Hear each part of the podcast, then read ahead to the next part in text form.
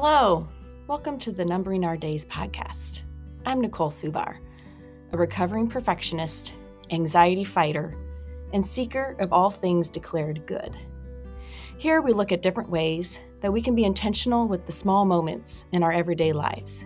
Psalm 90:12 speaks the prayer, "Teach us to number our days so that we may have a heart of wisdom." A heart that is turned towards God and recognizes the gift of the certain number of days that we have is a heart that rests in our Creator and trusts that His plan for the days we have is best. Seeking after an intentional life is a place where our anxious heart can rest. Welcome to the Intentional Life. Let's get started.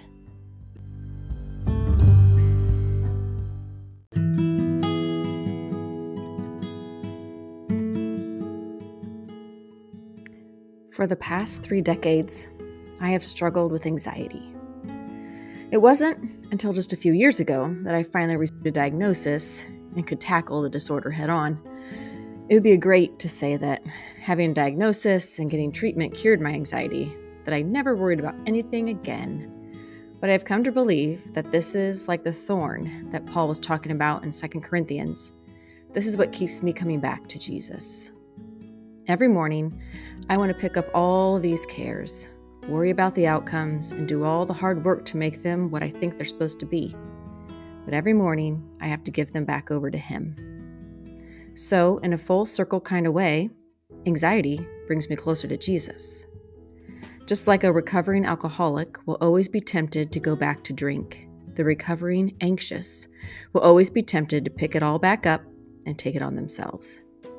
Even if you don't have a diagnosis of an anxiety disorder, it's likely that you can identify with this cycle of anxiety in some form or another. From this daily relinquishing is born the process of living an intentional life. We can be intentional with laying down our anxiety, and when we do, we can thrive. If being intentional in this area is a good thing, what other areas of our lives can we be more intentional with? In my latest book, Numbering Our Days Combating Anxiety in the Power of Small Intentional Moments, I address the issue of anxiety and the role it plays in our lives. There are 49 devotions of daily reading intended to provoke thought. Each anecdote is meant to give you a jumping off point and what you can do in your own life in order to live with intention. It will start as a conscious decision, a day to day choice to be intentional. But as you get more in the habit of choosing daily intentions, it can become a part of your life. Psalm 90:12 cries out, "Teach us to number our days, that we may gain a heart of wisdom." This verse and the five that follow in that psalm can become your theme for an intentional life. For when we see each day as a gift, when we see that we have a limited number of these 24 hour opportunities, we have more of a desire to make them count. If you want to live a life of purpose, you have to live each day with intention. A purposeful life is made up of thousands of days, each one driven by the decision to be intentional.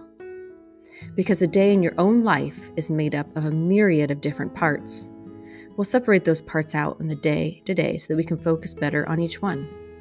This isn't something to obsess over and worry about getting right. Instead, like everything else in life, it's about keeping a balance, you see it as a practice and not something to get perfect.